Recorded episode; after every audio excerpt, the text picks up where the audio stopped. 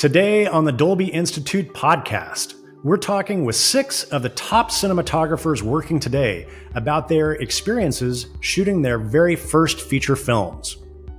Once again, our very good friend, Dolby Institute Fellowship winner Carlos López Estrada has brought together yet another all star panel of Hollywood talent to discuss how they got their start in the industry.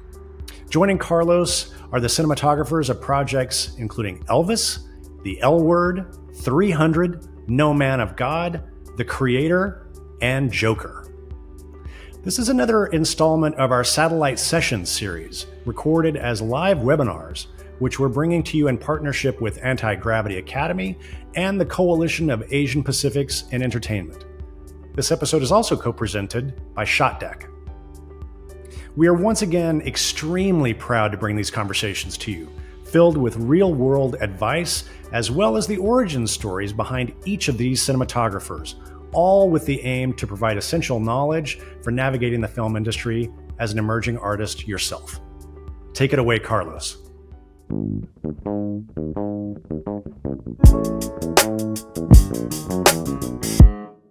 Hello, hello. Nice to see you all. Uh, thank you for continuing to show up to these. It's amazing to see so many of you. Uh, my name is Carlos López Estrada. I'm a filmmaker. I'm the founder of Antigravity Academy. We are a production company established little little less than a year ago with the main focus of supporting emerging filmmakers in film, in television, and beyond. In addition to hosting these monthly conversations, we're going to be launching a couple of other initiatives like some mentorship opportunities and an incubator for first time filmmakers. So if you don't already do so, please make sure to add us on Instagram at Antigravity Academy and stay connected to learn about all of these cool initiatives that are coming up. Uh, quickly about satellite sessions. If you've shown up to one before, you know this, but if this is your first time, just so you know what you've shown up to. Uh, these are free monthly conversations that we host with incredibly exciting figures from the film and the TV universe. We've had previous conversations featuring amazing groups of directors, producers, writers, agents, and managers. So if you have missed any of them, or if you want to see this one again, or if you want to share it with your friends, please let them know that they're going to become available to stream via the Dolby Institute. They are going to be posting them as both videos on their YouTube channel and podcasts. So please uh, follow any of us to figure out how to get there. But all that being said, about our panel today, cinematography, as you know, goes way, way beyond figuring out how to shoot a scene or a movie beautifully. Cinematographers, together with the directors and with the writers of a film, are also the authors of the story. They are responsible for every image, for every frame, every message that needs to be communicated in order to communicate the story. And we're very lucky to have today six incredible cinematographers talking about the beginning of their journeys and how their early projects help shape their filmmaking voice. So please join me in welcoming Mandy Walker. She is an Australian born Oscar and BAFTA nominated cinematographer. She has lensed films such as Elvis, Mulan, Hidden Figures, and Australia. In 2022, she was named the ACS Cinematographer of the Year and has been inducted to the ACS Hall of Fame. She is currently in production of Disney's Snow White, set to come out in 2024. Welcome, Mandy. Thank you for joining us. Hi, everybody. Hi. Thank you for uh, having me. Next, we have Larry Fong. He is a Los Angeles based cinematographer, graduate of the Art Center College of Design. He got his start shooting music videos, including MTV Music Video of the Year, 1991 REM's Losing My Religion. I didn't know you shot that, Larry. It's one of most iconic videos of all time. Uh, his first studio film, 300, began his long list of collaborations with director Zack Snyder his work includes Batman versus Superman, Kong Skull Island, uh, the Ace ASC award nominated pilot of Lost, The Tomorrow War, and an upcoming A24 film called Death of a Unicorn. Larry, thank you for coming here. Glad to be uh, here. Lawrence, also Lori, uh, Larry, Larry Sher, uh, Oscar nominated DP. Sorry, I got I I combined Larry and Lawrence, and I said Lori. Uh, Larry Sher, an Oscar nominated DP. He's known for his work on Joker, the Hangover trilogy, Garden State, Godzilla, King of Monsters, and many, many more. Additionally to being a cinematographer, he's the founder of ShotDeck, shotdeck.com, which is the world's largest high definition image database, which provides reference, inspiration, and education for filmmakers worldwide. They're also co hosting our panel today. So, Larry, thank you very much for joining us. Great to be here. Thank you. Uh, next, we have Oren Soffer. He's an Israeli born cinematographer. His most recent film, The Creator, which was shot alongside fellow cinematographer Greig Fraser. His prior feature films have premiered at TIFF and Tribeca film festivals, and he has shot award winning shorts and hundreds of commercials and music videos for Nike, BMW, Mercedes Benz, HBO, Universal Studios, many more. Uh, Oren, thank you. Thanks so much, Carlos. Hi, everybody. Thanks for uh, having me. Sandra Valde Hansen, a graduate from the American Film Institute. She was named one of Variety's 2019 Artisan Elite Up Next. She works across TV, documentary, feature films with credits such as the L Word, L Word Generation Q, Plan B, Burn Motherfucker Burn. That's such a fun title to say out loud. XO, Kitty, and the summer I turned pretty. Originally from a Filipino family in Miami, Florida, her work concentrates on promoting diversity both in front and behind the camera. Sandra, hello. Thank you for being here. Thank you, Carlos. I'm so excited to be here, guys. Hello. And last but not least, we have Karina Karina Silva. She is a former Olympic level diver, is amazing, turned into a cinematographer. Her credits include Amber Sealey's No Man of God, Beauty Mark, El- and Elbows Deep, her upcoming film with director Peter Hutchings, which brings me to you, finished filming earlier this year. Uh, she has a very unique background as a world class athlete, and that provides a very fresh perspective to all the things she does. Uh, and we're excited to ask you about it too. Karina, welcome.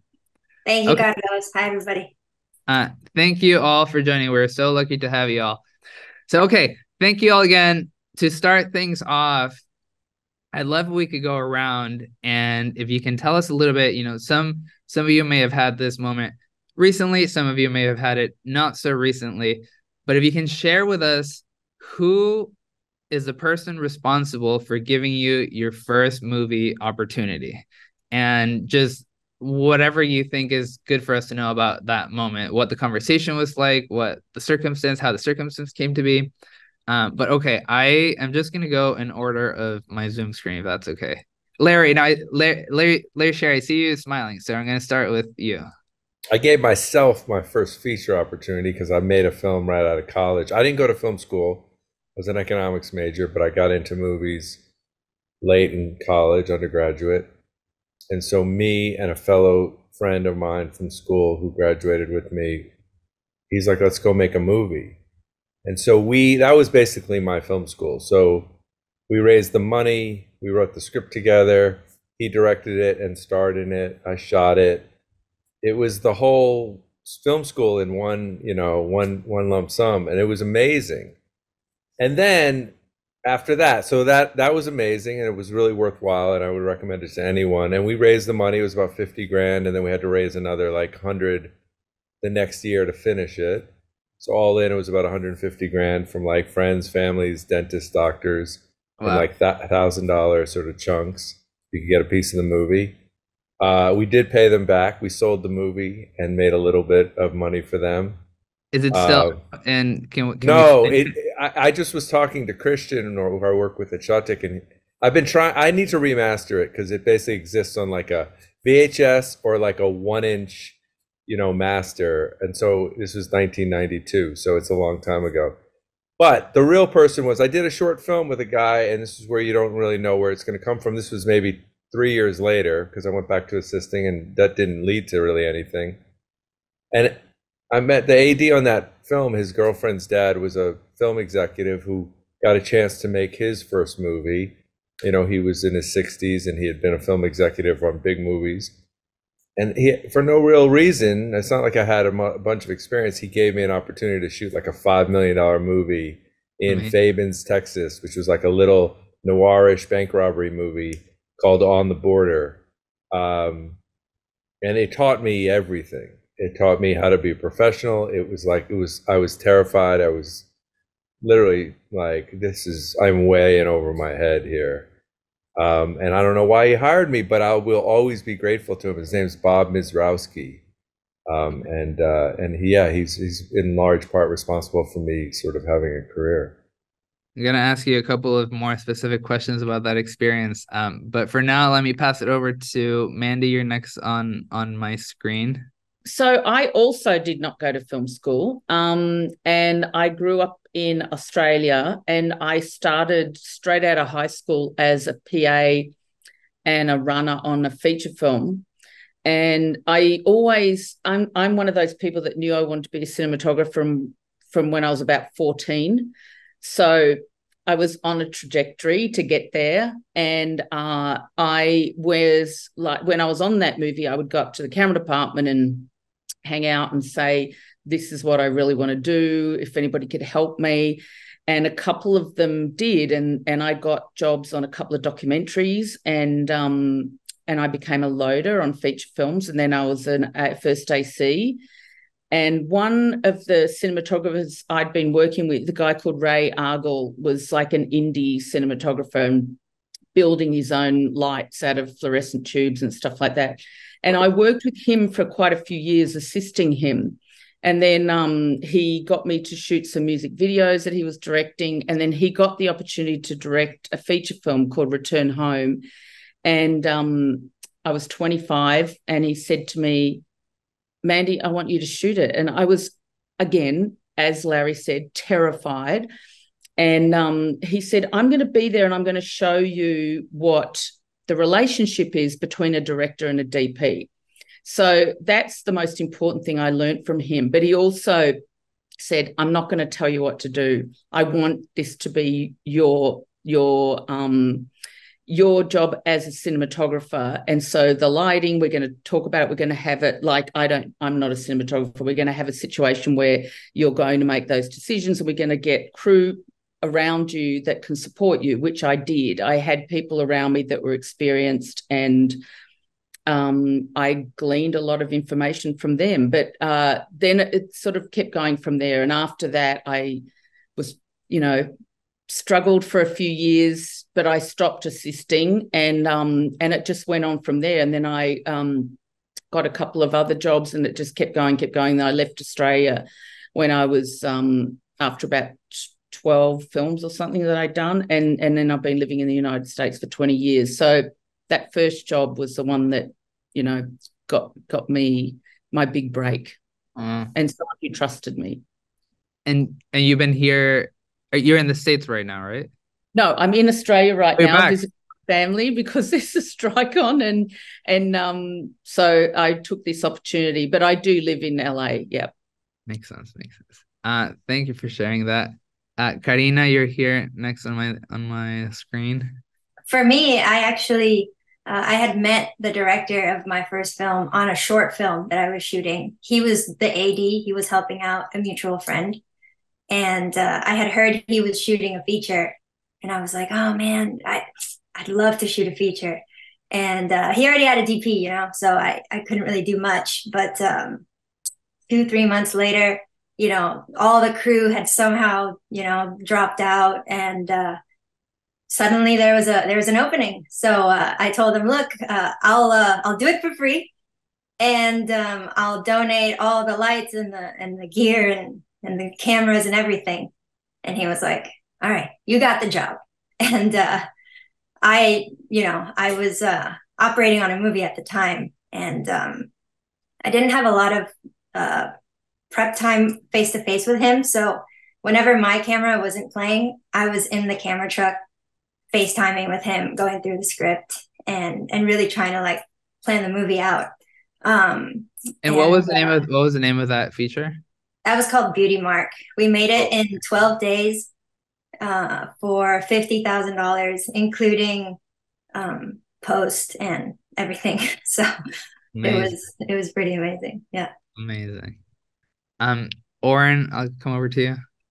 Yeah. Hey, everybody. Um, yeah. So my first feature as a DP, uh, I was still in film school. Uh, it was the summer between uh, junior and senior year. That's third and fourth year uh, for any listeners who are not American and don't use our silly um, words for describing uh, school years.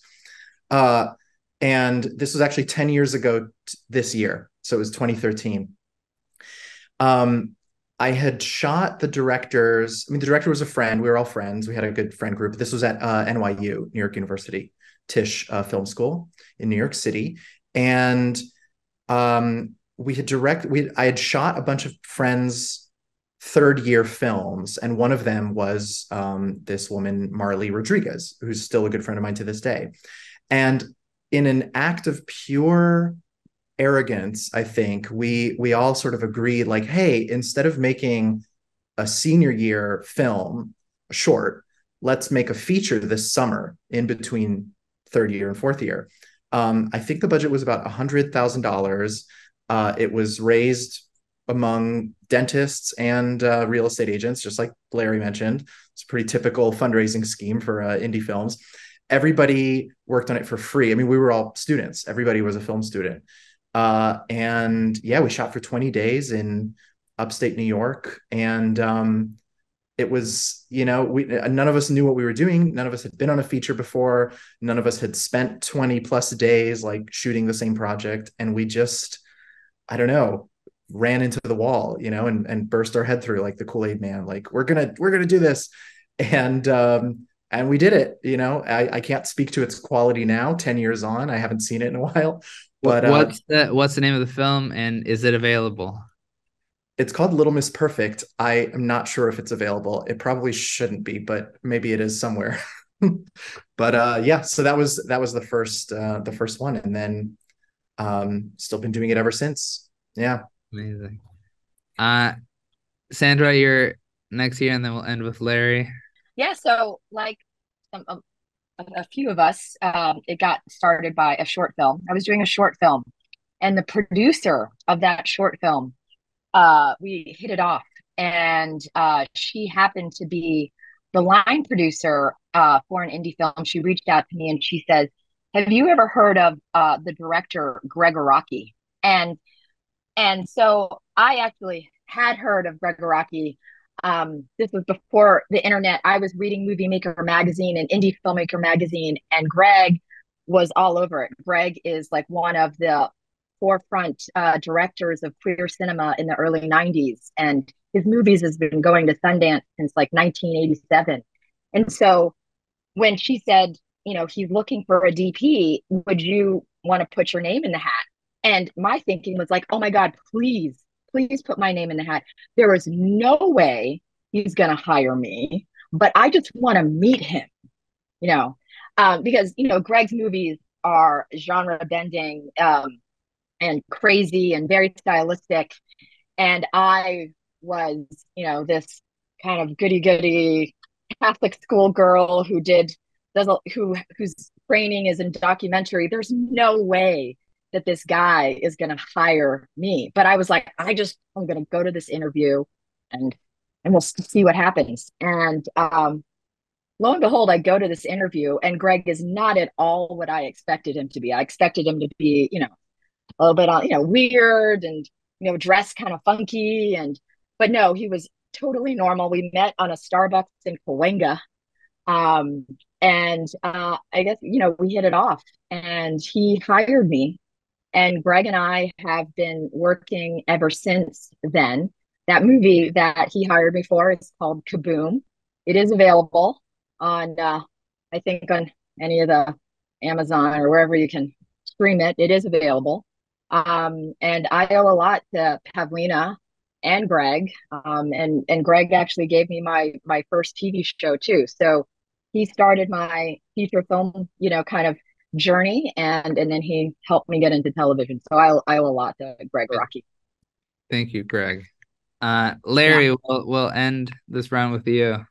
Um, I, I have to credit Zack Snyder to uh, for my first feature, um, but but that's also going back to film school because uh, we were in film school together and we were good friends then, and I worked on a shot a lot of his projects way back when. So we were friends through school and started to get work together after school, and then you know eventually he got the the the movie 300 basically, and he pitched it to me, and um, yeah. What a what a crazy first film to get. Yeah, that's that's really a, is a crazy first film. Um, yeah, actually, he gave me the script. I just kind of read it overnight, and I just thought this is just like massacring this bloody, gruesome movie. I'm not sure I want to do a movie like this, you know. And he calmed me down and said, "No, no, no. It's like I know it reads like a bloody, violent thing, and it is violent, but it's really just about the look of the film." And I said, "Really? Oh, that's that's awesome." Because yeah, because I wanted, you know, there's been enough of these kind of warrior films. With recently, there had been um, Alexander and um, what they call them, sword and sandals type movies. Yeah. But he said if we could do something like um, Alexander and The Matrix together, then that, that's that's what he, that's what we should try to do. You know, the old let's do something no one's done before thing, like everyone says. But um, so cool. Uh, I'll I'll reverse the order for y'all, and if you can think of one thing in that first feature experience that you realized that you like had no idea about like something where you were just like oh shit like big learning lesson or big like i have no idea what i'm doing moment um th- does anything come to mind? If you also if you had it all figured out that's fair. I'll jump in yeah yeah please. Yeah i know it's not reverse order but uh, no it's fine it's fine. No well, please feel feel free to make yeah. fluid thing. I don't think because I was also producing this like film, this Captain Jack film that we made, kind of like Oren was saying, you know, basically let's just go make a movie, uh, and it felt like at least you could sell a feature film as opposed to a short film. And then once you know, hardest part is getting shooting one day. You might as well just keep going for twice the amount and get a whole movie out of it. But I had basically been working as a, as a loader in a second AC and practicing the wheels in anticipation of going out to Ohio to go make this movie with my friend. But I had rented the cameras. The SR3 had just come out. We were one of the first people to get an SR3. We drove, and I forgot that we needed power. And so then I hired a couple of electricians, and we were like, we don't have a generator. So that was an oversight that I. That's that a, I, that's a I good learned. one to. That's a good one to forget. The thing that I discovered on my first feature film was that um, because I'd just been doing you know, shooting music videos and, and short films. And then all of a sudden I was on a, it wasn't a big movie, but the thing that I realized on that is that my job was not just about shooting the images, it was about running a crew and the politics of being a head of department. And, you know, I always say this to people if, if, you know, you're running behind and, um, you know, there's a time uh, problem, the producer will come out and it'll be the DP the first AD and the director. So that's what I learnt on that is that as well as having the um, responsibility of lighting and camera and storytelling with the director, that I was also about running my crew and about that collaboration between the different departments and and how you have to use your pre-production properly to to get that um, very coherent by the time you shoot. And quick follow up: How long do you think? How many movies do you think it took you to feel like you had a good handle on that where you were like okay i can run a crew and do the mm-hmm. politics and run smooth ship? I think it happened pretty quickly because i ended up i would have similar people on each of my projects going forward. You know my crew i tried to hire the same people. But also i mean we're always learning things. And and then you know it's the jump to a bigger film and then it's a jump to a film with vfx so there's always challenges and learning um, as you go along. So I feel like I'm never not learning as yeah. as um, I keep doing one film to the other. But I reckon after two or three movies, I felt very comfortable in that position. Uh, anyone else would like to share a big learning lesson or? Oh, yeah, shit. I can hop, I can hop in, Carlos. Um, yeah, it, I think the the biggest thing for me going from doing a bunch of student shorts, which we would shoot over the weekends uh, at film school because you had classes during the week. Yeah. So you had two or three days to shoot a, a short. And when we did this feature over the summer, that was the first time, uh, like I had mentioned before, that I had done anything longer than a three day shoot. Uh, so it was the first time I did. I, I think we shot for 19 or 20 days. Uh, and just learning the pattern of that, the stamina of that was like a huge shock to the system. Like, oh, we're doing we're doing like 10 shorts back to back because you know the feature has a bunch of different looks and different locations. So each one is almost like a little short. Like we're going to do a short at this house and then we're going to do a short at this school and we're going to do a short here. And um, just keeping up the stamina and getting enough sleep and like figuring out even just scouting a location and planning and then knowing like oh we're going to come back there in a month you know and and we still need to like keep those ideas fresh and keep re- and remember what we talked about. And that was that was definitely the biggest thing i remember taking away from that. And um after that i did a string of other indies that were all around around 20 day shoots. But um the creator the, the film that i have out now was 80 days. So that was like a big jump up in terms of shoot days. And then like mandy was saying like that was now another huge learning curve of like okay i just quadrupled the length of stamina and shoot that that i that i did uh, prior to this. So like everything is learning. And then you know there's dps on this panel that have shot tv and i haven't shot tv and that scares me like that kind of length of schedule. So i think everything is always just learning how to adapt to those new circumstances and and physically mentally and and everything. Yeah, I remember at the end of the second week of my first feature, I just got home and I sat on the bed, uh, and my partner at the time, after like ten minutes, just like stood in front of me. It was just like, "Hey, are are you okay? Like you haven't moved. It looks like you're not breathing. You're just like staring into a wall. Uh, is everything okay?" And I think it's just like my system completely overwhelmed, like emotionally and physically. Uh, it's I think it's it's hard to to overstate how big of a jump it is to all of a sudden shoot for weeks and weeks at a time. Um, yeah. anyone else would like to chime in on their uh, yeah, Sandra?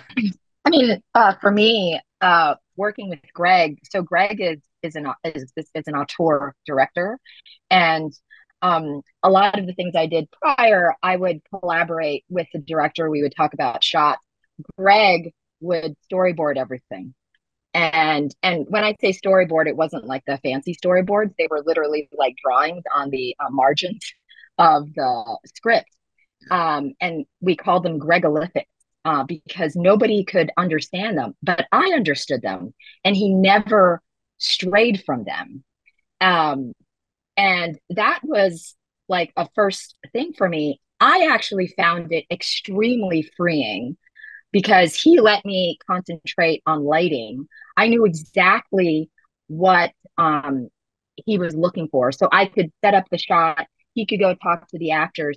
It was actually quite efficient. Um, and it really, some, you know, some of my friends were like, isn't, wasn't that like creatively so, you know, not creative for you? And I said, no, because I was able to really kind of concentrate on lighting and and now that Gregg and I have worked together for, I know what he likes, he knows what I like. I can now say, hey, Gregg, you know, what if we try this or what if we try that? And now sometimes he listens to me. um, but it was it was definitely an interesting kind of I don't want to say learning curve, uh, but it was a, a, different way of working, which is just what I love about working um, with directors in film and in television. I get to learn about so many ways different directors, you know, work. And I, you know, then I say, oh, I really like how that person works. And then I kind of pick and choose and try to create my like perfect uh, process. So that was my kind of experience. Uh, craft wise, the first few films I didn't, um, I felt good about since I've been working with Zack so long. We kind of, you know, are friends. But the the, the thing about stamina, because I was shooting commercials for maybe 10 years You know, the commercials last two, three, four days if you're lucky, and then like you guys said that um, the the length of a of a of a movie that's many months. Yeah, freaks you out. And it's like I think 300 was 60 days or something. That was yo the concept. Here's the, the thing that you never learned in commercial: the concept of Fraturdays. every week was you know like, we're starting later and later like how do how does that work you know then you're starting at 5 p.m on friday then monday it's back to 7 a.m or whatever and then every week was like that and yeah that that, that was kind of my biggest memory and takeaway from that was is this legal hey larry and mandy was talking about sort of like the jump into movies that are heavy vfx but your first movie was probably the heaviest possible VFX movie that you could ever do. Did did you feel like you had a good handle of uh, of it? I know you've been doing commercials and music videos, but still... yeah, right. Every single shot was a VFX shot in that movie. They're, they weren't all necessarily composites or blue screens, but everything was affected so so heavily that look was all VFX, not just the DI.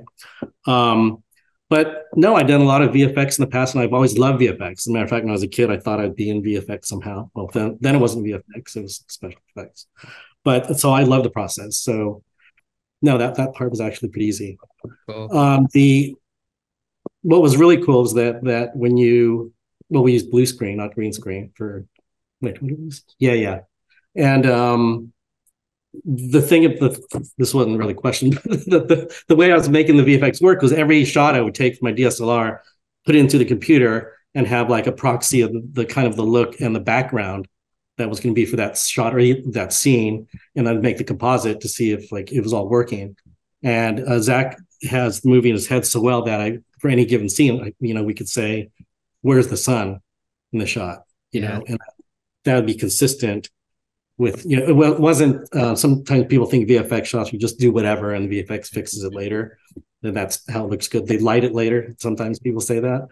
Um um but no the vfx it's always fun for me. Good to know. Good to know. And karina you you had your your first yeah i mean I, I was just gonna like say what you know everybody else was kind of saying this the stamina because i am um, you know i came from a, a, a big budget uh operating background.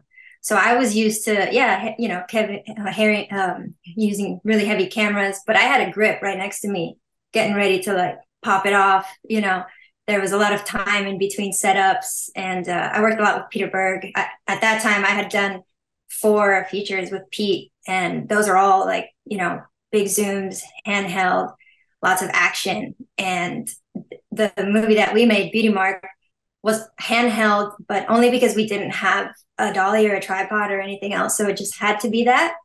And I didn't have any crew to help me. I had a, a um, you know, a, a freshman at NYU that was my gaffer, and I had two lights. And Keslow had donated the um, the original Alexa. I don't know if you remember, but it was like a monster.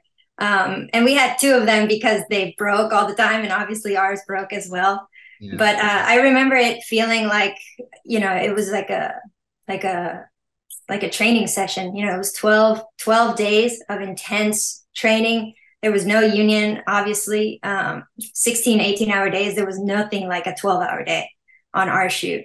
And obviously not legal, but it did feel like I had to, you know, I had to stretch every morning because I was just carrying that camera around all day, and I, and it took me back to to when I was a diver. You know, it have to having to push through exhaustion and um, perform essentially. You know, and mentally perform as well, which is which is difficult.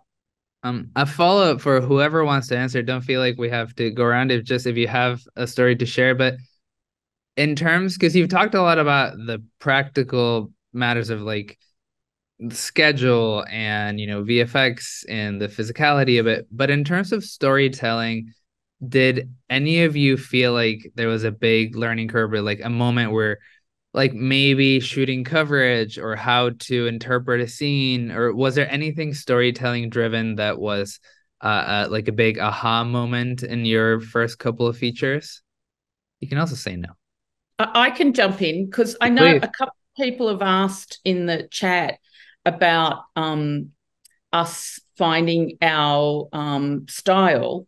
Yeah. And I just wanted to comment on that because it, for me, what I learned also from working with other DPs is that um, every film is different, and so it's it's it's discovering the style of that story and the the style of the story that the direct the director wants to tell and how you get into their head. And like Sandra was saying, all directors are really different, and you we have to be um, chameleons in a way where in the first couple of weeks of prep, you've got to work out how the director wants to work with you. Like, are they going to storyboard any everything? Are they going to expect you to storyboard, or they hate storyboards and you're going to just have to work on the fly when you get to a set? So I think that that's why pre-production is so important because that's where you work out the style of the photography. It's going to work with the story, but also the budget and the schedule and the people that you're collaborating with. And and so in that sense um, i think that that is a big part of our job that we that i learned pretty quickly too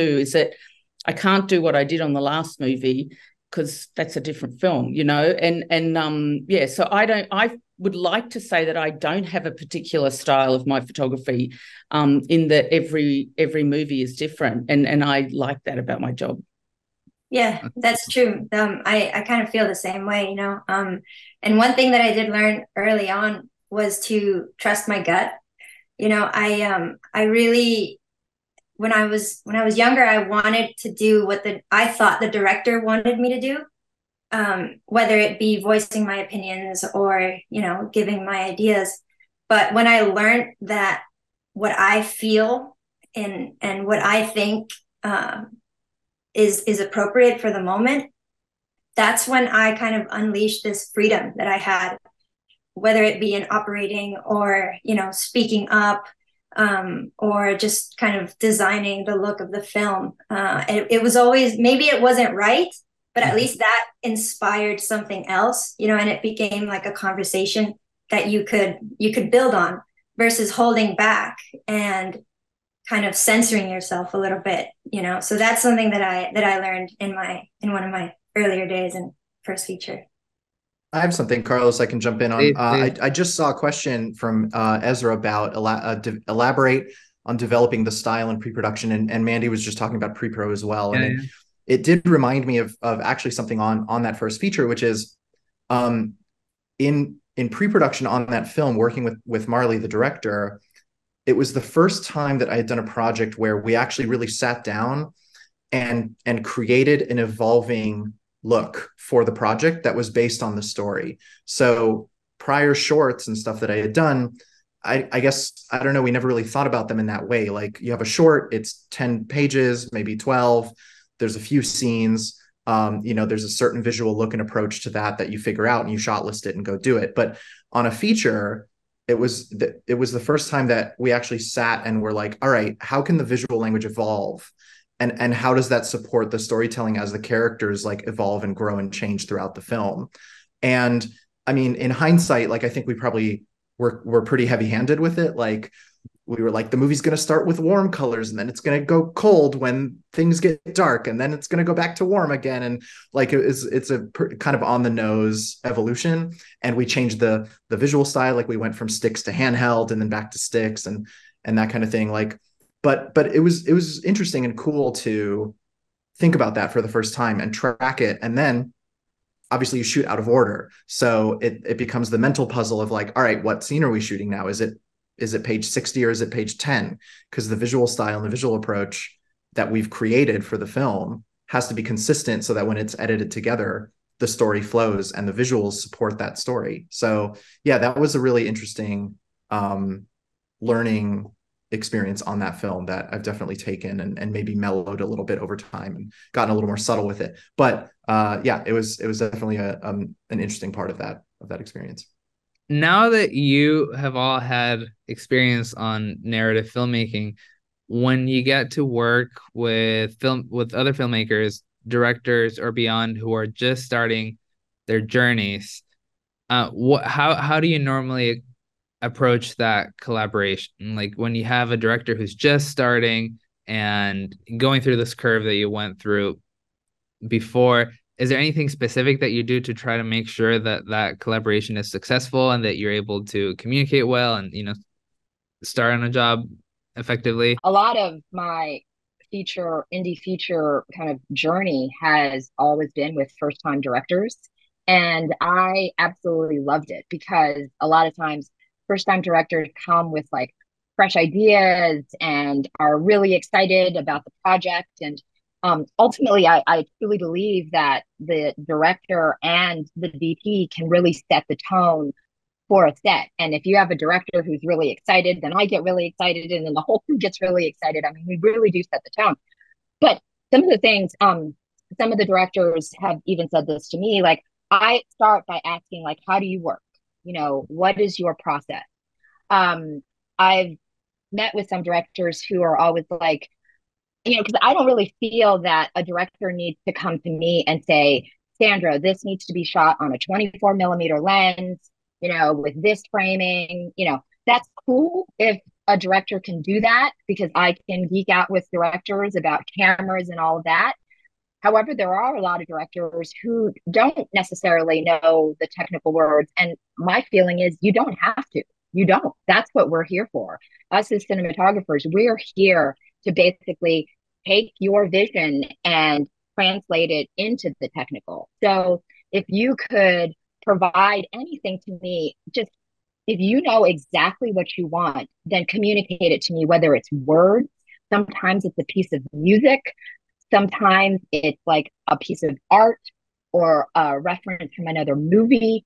Anything like that is enough for me. Like if you even tell me about feeling, like Sandra, this scene is about loneliness.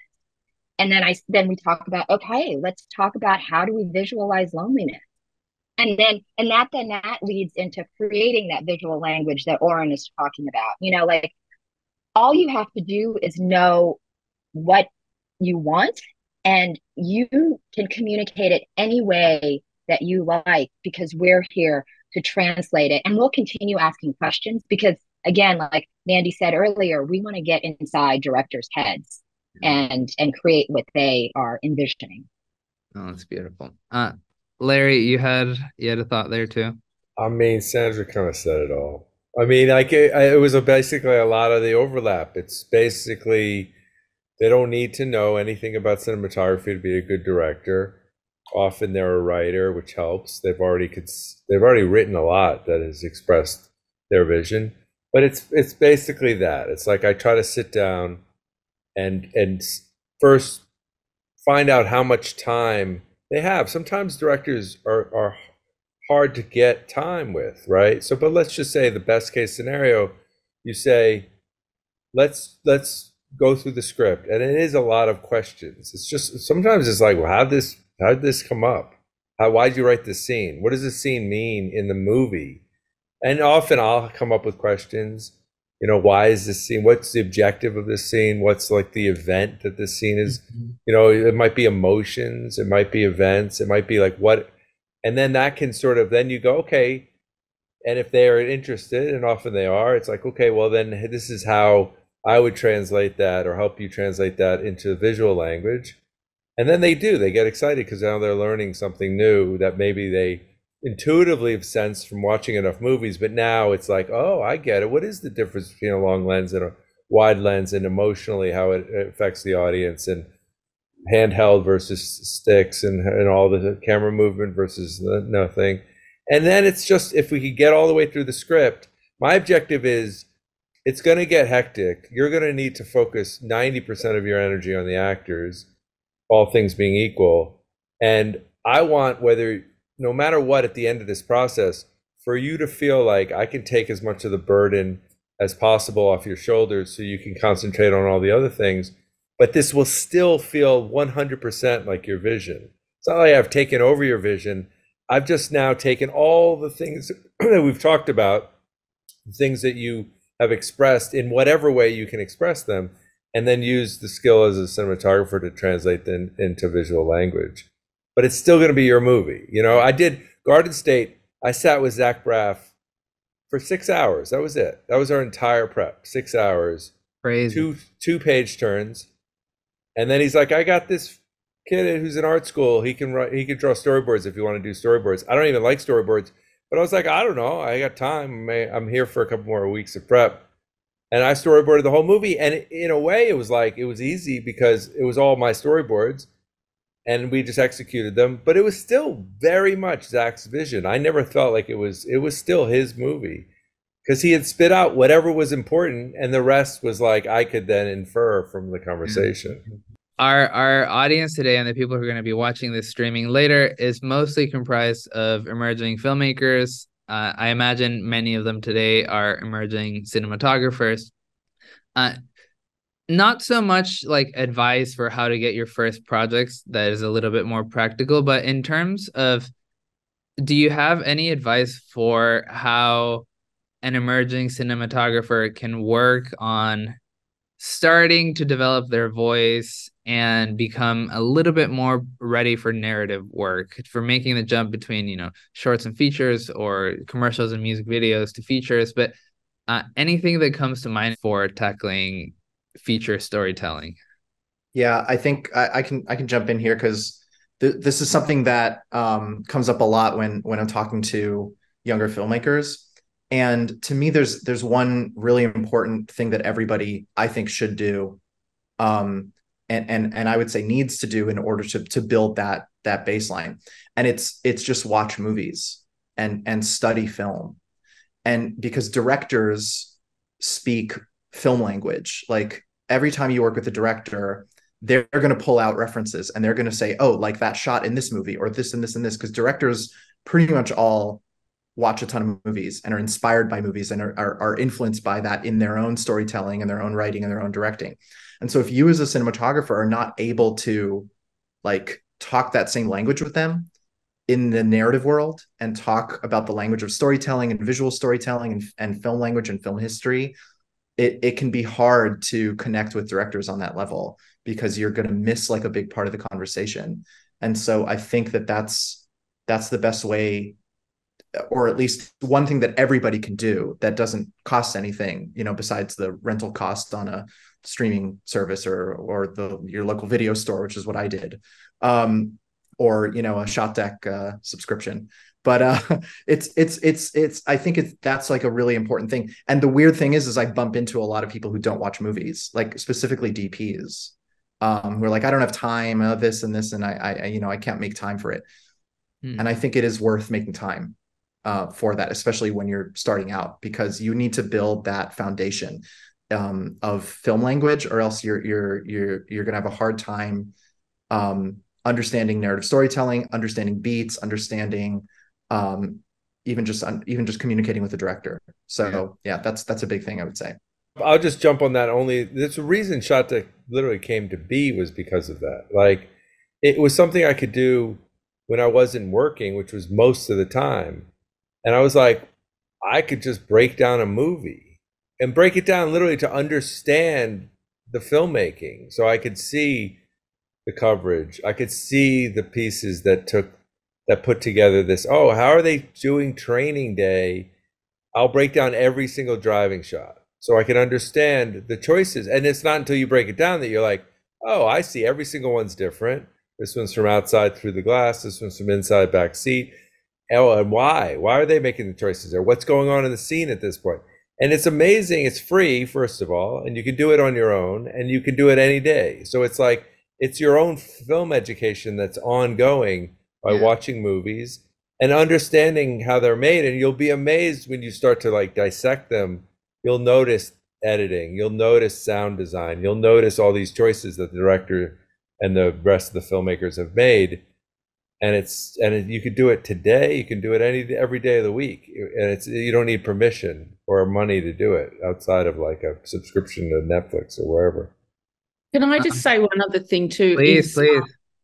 is to be on listen to these panels and listen to people like us that have had experience but also there's american cinematographer magazine and they have interviews online too and listen about other cinematographers talking about how they achieve certain things and why i think is also really good education. Yeah the uh, well thank you all for doing this because i i know that it's invaluable to all the people who are watching uh, okay i have some quick individual questions um you know, don't want to rush any of you, but I'll encourage you to just keep it a little brief so that we can get through all of these and then the audience questions. But I'll just go in this order. Um, Mandy, you kind of described this about yourself, but you said you like to think of your style as being, you know, not necessarily one particular style and being able to um, adapt yourself to the project and the filmmaker that you're working with. Is there anything that when you first get a script, you first get a job, you're like, you know, nice to meet you. Here's the movie that we're making. What's like the first thing that you do to begin to find that heart of the movie? Um, I think it's kind of what we, we'd been saying earlier is when I first read a script, I really try and just read it as a story mm-hmm. and not start thinking of of of the cinematography yet until I've spoken to the director. And then, you know, like Larry was saying, one of the first things I try and do is have time with them to go through and talk about story and and then talk about how they want to work with me and how they feel comfortable and what they need from me. Do they need me to do storyboards? Do they need me to go out and um, find movies that are relevant to this genre or whatever? And then I think it's really also important that we haven't talked about is to collaborate with the other departments. And I try and do that super early. Is that once the director and I've spoken, whether we do it with the director in a group, but you have to be for the visual language to work, you all have to be on the same page, which is the art department, the costume, the makeup, the VFX, the special effects. And that is a really important thing that I try and do very early so that if we're testing colors or an idea that I have a lighting idea that it's going to work with what the textures and the and the um, elements that are going to be in the frame and the cut and you know just all that stuff and more and more and I'm sure everybody's in the same situation. I have to check in with VFX super early because they are on the film before me, same as a production designer. So as soon as I can start having conversations with them, the better because otherwise things can go off and previews can be done without you being involved and and um, I think that it's it's really important that that collaboration starts, the conversation starts really early. Uh, that's great. Great advice. Uh, Karina, I'll go next over to you. You talked about being a camera op, and I know you opt in, you know, huge TV shows, Mandalorian movies, uh, tons of movies, etc. What do you think are some pros and cons of starting your career as a DP, crewing in positions, uh, you know, G&E or camera, like? Yeah, I mean, for me, uh, it was kind of a means to an end. You know, I when I graduated from UCLA, I I wanted to be a DP. You know, similar to Mandy, I knew I wanted to be a DP when I was 14 years old. Um, I saw a movie that changed my life, and I just I knew that that was my my career. So once I graduated, um, I shot anything and everything that I could. Um, but at the same time, I was PAing on sets. So kind of like Oren was saying, the the weekends were for filming, right? And then during the week, I was a PA or I was a utility, and I kind of worked my way up to camera operator. But even when I was operating, I was still shooting. You know, the the projects that I was shooting got progressively better. Um, but uh, it, I mean, it, being on set, I think, is the best education you can have because as an operator, you're there with the DP talking about blocking, talking about, you know, where the actor should go, where the lighting is, you know, and why it's there, um, why the camera moves, um, versus it not moving at all, or one camera is is doing one thing and the other camera has to do another thing. So it's like a, you know, it's it's learning to to shoot with multiple cameras or a single camera and knowing when to do what. You're also working with the grips very closely. So you learn about the grip department. You're working with the gaffer as well. You know you, you get so much exposure. Um, to me that's how I, I learned the most. I went to film school. I didn't know anything. I graduated and i was like oh god what what did i learn?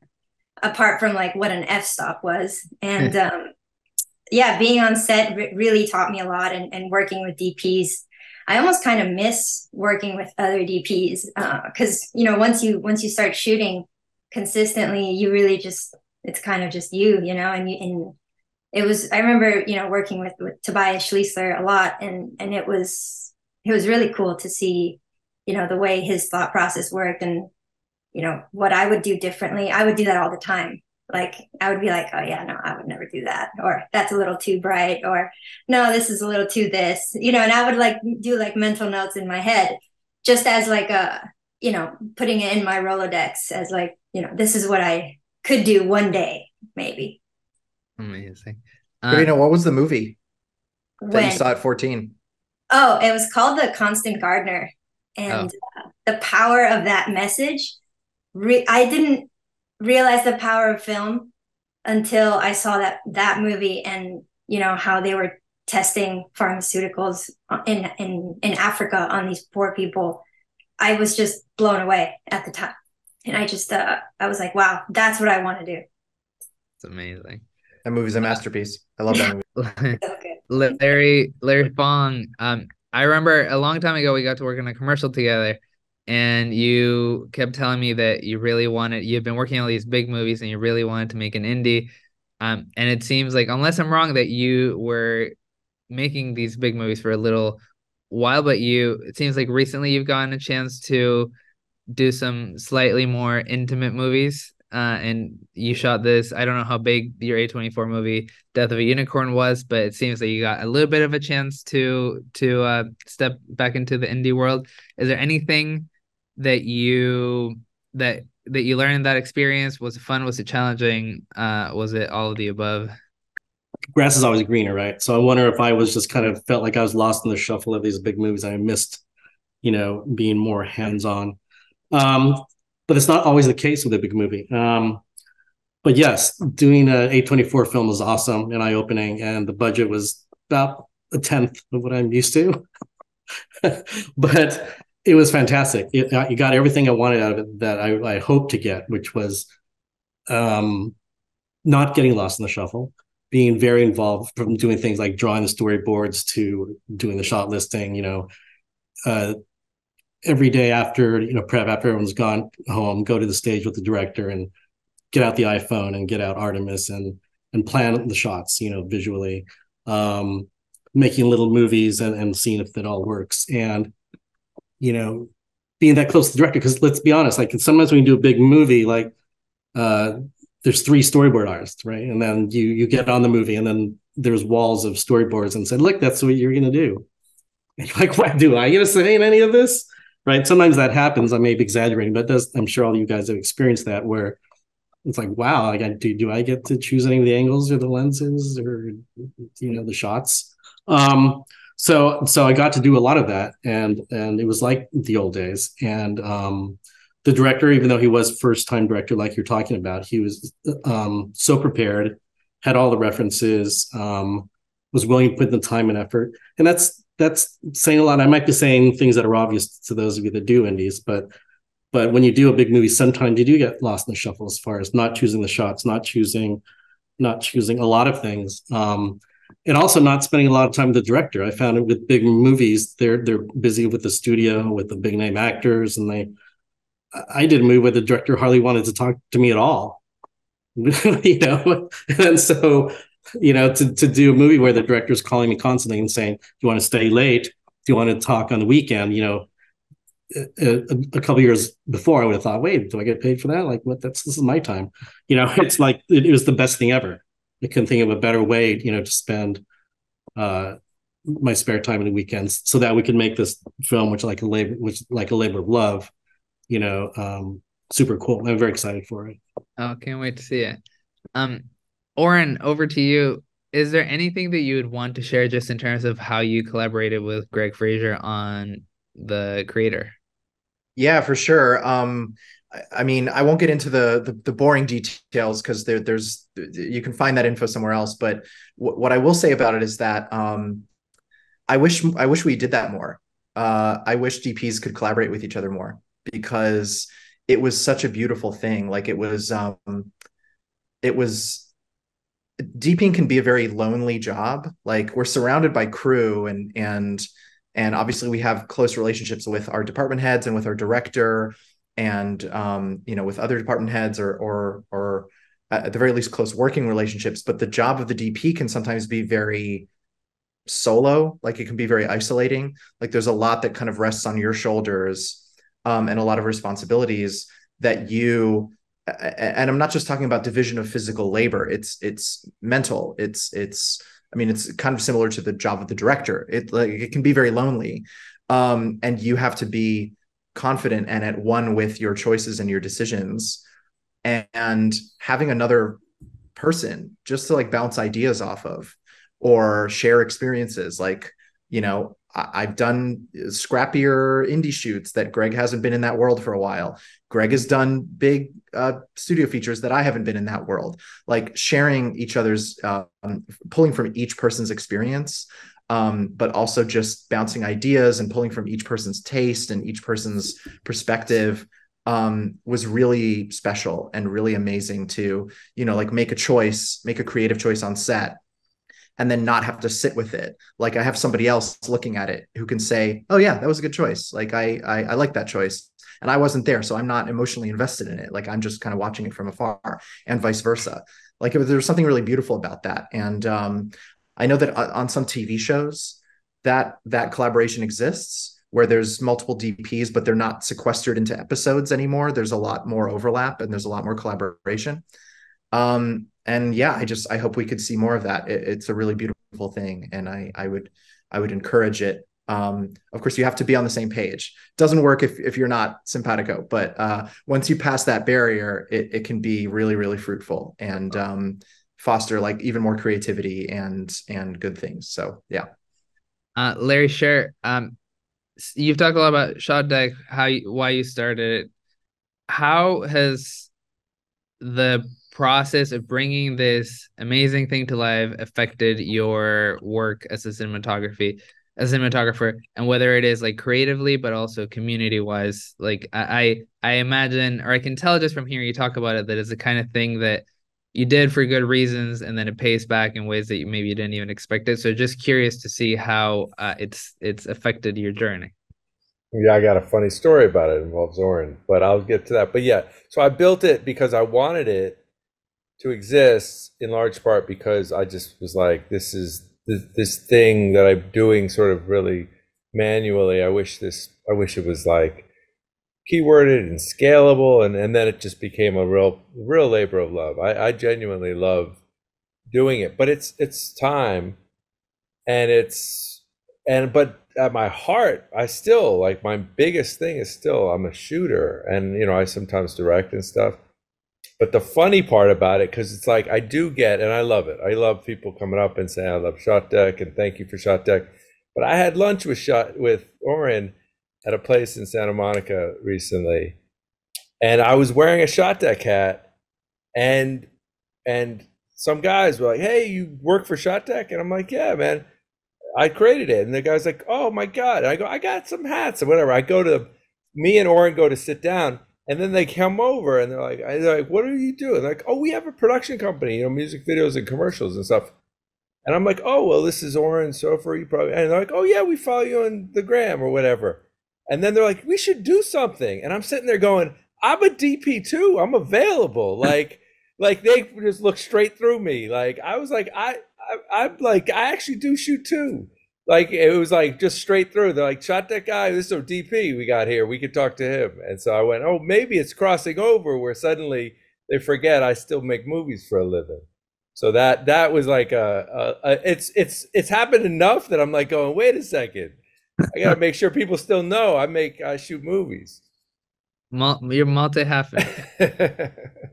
You're gonna remind them next year, uh, Larry. You have you have a you have a, a, a little movie coming out. I think people will remember. but yeah, um, that was. But that's. Uh, but but but it's cool because it's also like, oh, that's nice to hear, and I love when I love more than anything hearing people that it's valuable to listen. I'm prepping a movie right now, and I use it every single moment of, of every part of the, of the day with with the director I'm working with. So yeah. I'm yeah. I'm like, this is a reference nobody will know, but it's like hair club for men. It's like I'm not just the owner; I also am a user. And the guy shows that he was used to be bald. That's me with ShotDeck. Uh, no, you created a, a wonderful, wonderful thing. uh, Sandra, quick question for you. I know that across your work, film, TV, documentary, you've really spoken about the importance of diversity on and off screen. You're an advocate for it. How does story influence the work that you take on? And and how does a dp behind the the camera obviously in hiring but how does it how can a dp impact uh diversity both front and behind? Um wow okay so right that um, was like a 10 part question. yeah. Um i'll try to do it quick. So as far as story goes i mean story is absolutely first and foremost um to me. Um i mean that's his that's why we're here. We're all film we're all filmmakers we're all visual storytellers. But um just in the past few years um it has become actually one of my uh things that I I want to do stories that are about diverse voices. So I told this to my agents and I've looked I look all around uh, for whether it's television or movies stories that um, because it, I think it's really important to me as a filmmaker to work on any of these you know projects that feature kind of underrepresented voices. But when I say story, I don't I mean yes, I'll work on a story that's from a particular group, but a lot of the things that I do are universal stories because I think the most important thing that we have to do in the media right now is tell universal stories just with different faces because we all experience love and loneliness and and all of that. And and I think we can all connect with each other. We don't all have to look like, you know, one singular face right? Um so that's that's really important uh, to me in terms of the stories that i be part of. And then i it's really important to me in terms of representation uh, behind the camera um because then i think in your question right it's like how does it affect what's on screen is that kind of where you were yeah, yeah, yeah. and I think it comes down to comfort. Like on the L Word, uh, Generation Q, um, you know, which a television show uh, was the the legacy um uh, the when when the the legacy show came out um so on the l word generation q the showrunners it was really important to the showrunners that everybody behind the camera that we all try to hire as diverse as possible from all different walks of life we wanted it to basically our behind the camera look like the world so you know, it, it didn't matter. We wanted it to be as multi. Whoa, whoa. There's a light. There's a lighting cue in here. I'm I'm borrowing this meeting room, and the lights. Yeah. Anyway, that was dramatic. Think.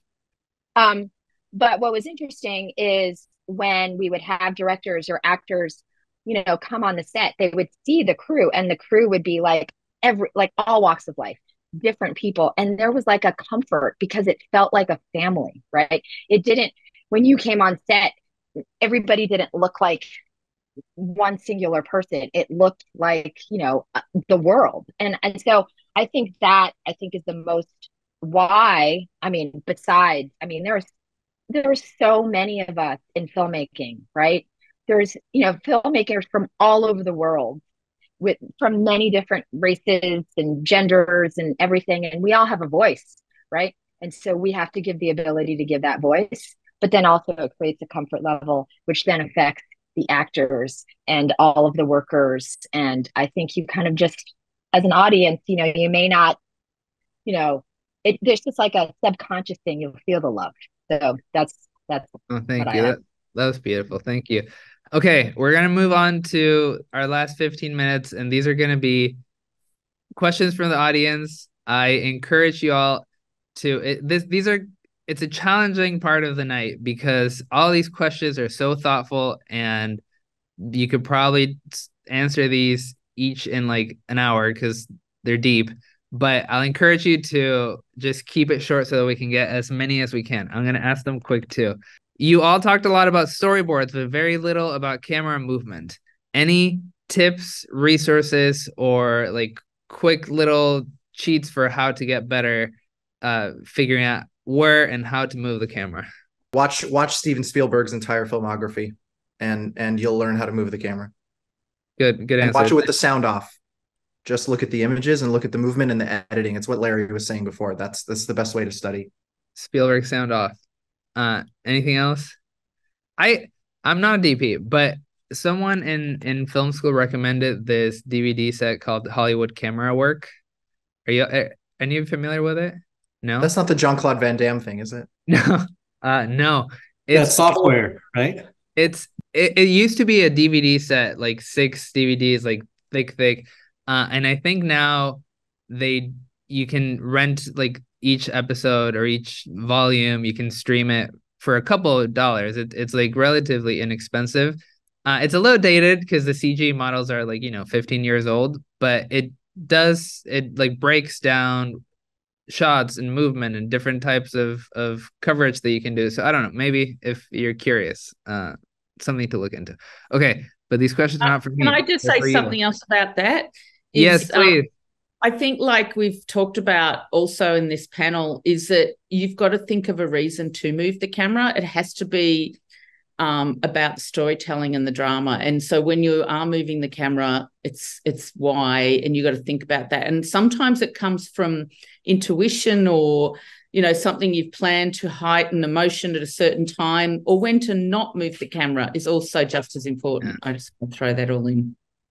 Uh, great. Next one we have for those of us who did not go to film school. Any advice on networking and or getting technical i guess being on set is one but yeah networking or getting technical knowledge that is not film school and watching movies i for me what worked was um go go to live shows and uh offer to musicians to shoot their music video because they all want it. And you know music videos are super creative. Um they're also you know super draining. I i don't yeah. love music videos personally but i did do a lot of them because it was a way to help out a band that would that would help me learn what not to do most of the time really. Um so yeah musicians are a good uh a good kind of resource for that because they're poor and they need content I agree with that as far as the music video thing. I mean, my career started probably 20 years earlier than you, Karina. But I mean, that was before the internet, and that was when you literally had to pound the pavement and hit the phones. So I would I would make phone calls and go to production companies, knock on the door, and go in and ask for a meeting. And with the my reel on VHS or three quarter inch, and and that that's how I started working. And that that was for many years until the commercial thing started. So.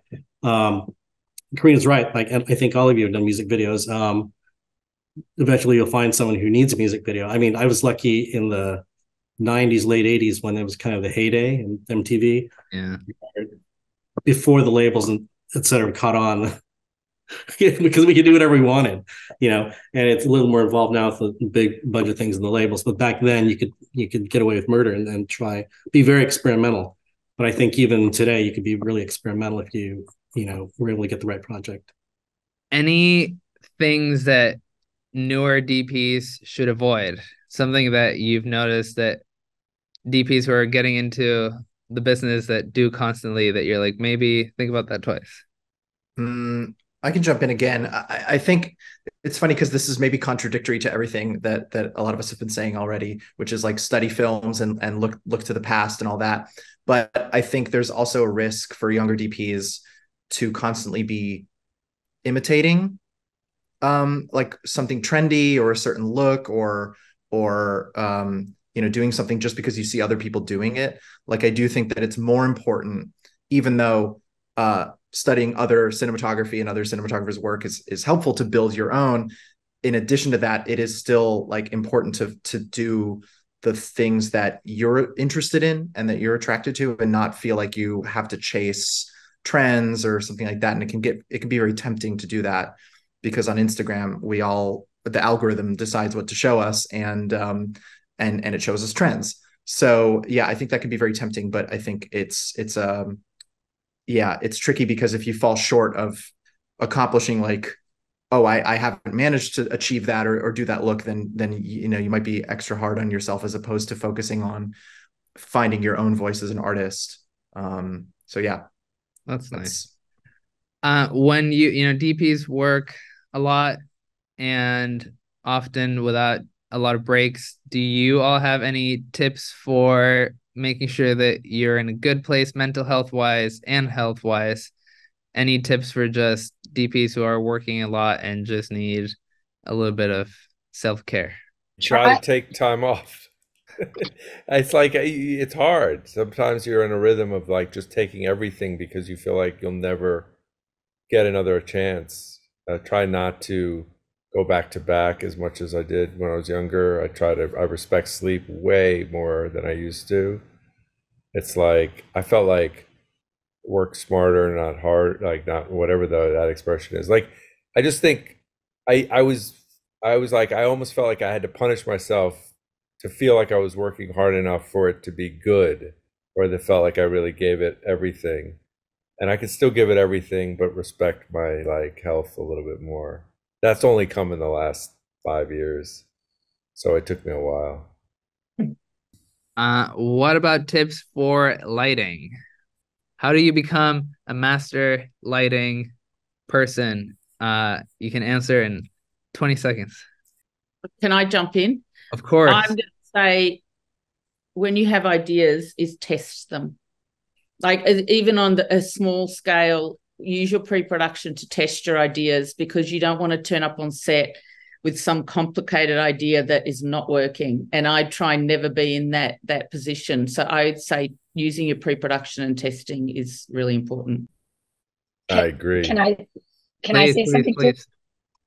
um watch light i mean look at lights through the window what you know uh, a street light anything that you know just watch how light works um and you'll discover so many things that way Is there anything that each of you ha- has not shot that you are just like dying to shoot? And it could be, you know, a type of movie, a genre that you haven't gotten to work in, but it can also be like a chase scene on jet skis or like a hot dog eating competition or just anything that you're just like, I would love to do this before I die. mafia, anything with the mafia. Um, I guess 70s and backwards, or even 80s. I'll do 80s backwards. Um, any anything with mafia would be my dream. Just watch your uh, inbox tomorrow is going to have 700 mafia scripts. Good. Uh, Oren, musical. Yeah, like Chicago style cabaret, like something a little edgy, but still like classic with staged uh, choreography and all of that, but but with a little grit, something something like that. I feel like I'm soliciting a specific project out there, but I'm not. but yeah, mus- I love musicals. I've always loved musicals, so yeah, that's that's one that's on the list for sure. One day. uh, Sandra. oh my god oren stole my answer it's musicals I'm so sorry. You i can i you love can musicals co- you can co DP all the we, musicals. we can do it we can do We it can. together two Yes. heads two Perfect. heads yeah great musical Larry Sher. Um, sports film, like a great sports film, like Hoosiers, or Any particular you know, sport? it could. I mean, I feel like there's never been a great basketball movie, I, I, a college basketball movie, but I don't know. Controversial opinion. Love it. Yeah, yeah. I mean, will you name it? Who? I don't know. It's not Blue Chips. Uh, Larry Fong. Um, I've always been interested in you know space travel and, and outer space and other planets and stuff, but there's been so many good movies on that in the last few years. You know, at least one a year. So I don't, I don't know if I can top any of that, but it seemed like that'd be a fun thing. Uh, Mandy. Um, I would love to shoot a cool action movie like Bond. That's like been my dream. It's never popped up, but in in my um experience or, or opportunity, so something like that, I would love to do. I see that in your I hope you future. get to do it soon. I can't wait to see it. Okay, and very last one. One uh piece of film or TV that you've seen recently that has really inspired you and you feel like other people listening should watch. I'll just go reverse order. Mandy. Um, you know what? The thing that that I I said to someone the other day actually that a, a show that really I felt like was breaking new ground was the first series of Euphoria. And before that, I hadn't like that kind of to me was something really new and different, and I really appreciate it. So it's not new, but it's that's the thing that I felt like it was groundbreaking. It was, yeah. Uh, Larry Fong. I just saw The Killer uh, by you know David Fincher, and I can't get out of my head. Uh, but I'm not. I haven't processed it all exactly why, but it's it's in my head badly. Can't to see it. Uh, Larry Sher. Yeah, that's a great question. We can come I back. mean, to Vegeta. yeah, yeah. I know. I mean, I the best thing I've watched is has nothing. It's like the David Beckham Netflix documentary. I loved it. That's amazing. That's I haven't seen it, uh, but now I will. Uh, Sandra, Um, this is not so new, but it was uh the uh it was nominated for uh Foreign Film Academy with The Quiet Girl. Uh, so beautiful, and also, I mean, low budget. I think it was under a, a million, two million. Um, and every frame is just oh, it got me in the gut. I still can't stop thinking about it, and it's been already like a year. So, The Quiet Girl, Beautiful. out of Ireland. Karina. I loved Barbie, and I hated Barbies growing up, and I hated everything re- related to Barbie. But the movie I thought was like sheer genius. So if you haven't seen it because you think you don't like Barbie, I suggest you go see it because it's amazing. Mandy worked on Barbie, correct? Yes, I did the um, additional photography and the DI for Nice. Rodrigo. Yeah, Well that was fun. I loved it. Oren, we'll end with you. Um, yeah, I, I also I love The Quiet Girl. Great shout, Sandra. It's such a beautiful film. Um, yeah, for the one that I would say is uh, Anatomy of Anatomy of a Fall. Um, Palme d'Or winner this year, and it's in theaters now. And uh, yeah, it blew me away. So check it out. Well, just want to say on behalf of everyone watching, uh, thank you, Six, so so so much for making time for us and sharing a little bit of your knowledge. I know that uh, the the 300 people who showed up today, and then the thousands that will see it after. By the way, we've been getting a lot of a lot of streams on the Dolby site. I think our last panel has like 90,000 views or something like that. So just know that that your time is going to be appreciated by so so many people. So cannot thank you enough. Uh, Mandy, Larry, Larry, Sandra, Karina, Oren, thank you so much. Thank, you. Thanks, Thank you. everybody. Thank you. Bye. Thank you. Thank you. Many thanks once again to Carlos for organizing and moderating that incredible conversation, and to Mandy, Larry, Lawrence, Oren, Sandra, and Karina for participating. If you enjoyed this program, please stay tuned. We will be bringing you more of the Antigravity satellite sessions in the coming weeks. But if you'd like to tune in live and contribute some questions of your own, be sure to follow Antigravity Academy online. You can find that link in our show notes. And if you'd like even more conversations with artists and filmmakers about how they use technology to tell their stories, please be sure you are subscribed to us, the Dolby Institute podcast.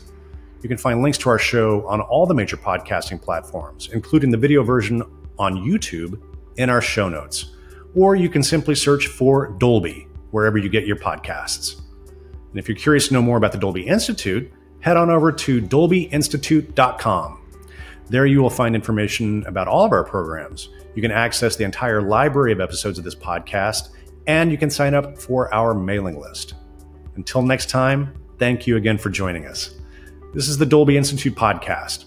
I'm your host, Glenn Kiser. Our producer and editor is Michael Coleman. Our executive producers are Amanda Schneider and Jack Ferry, with additional editing by Matt Nixon. Thanks for joining us.